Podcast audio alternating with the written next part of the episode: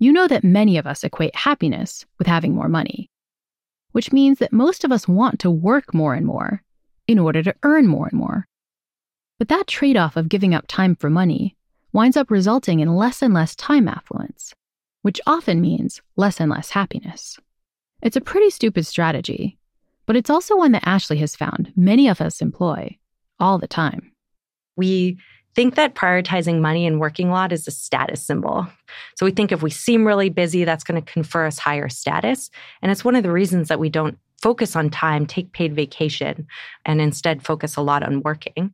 We have a paper showing that even just this general prioritization of money over time means that we're less likely to interact with a peer. So we spend 18% less time interacting. And we know that these small social moments are some of the happiest in our day.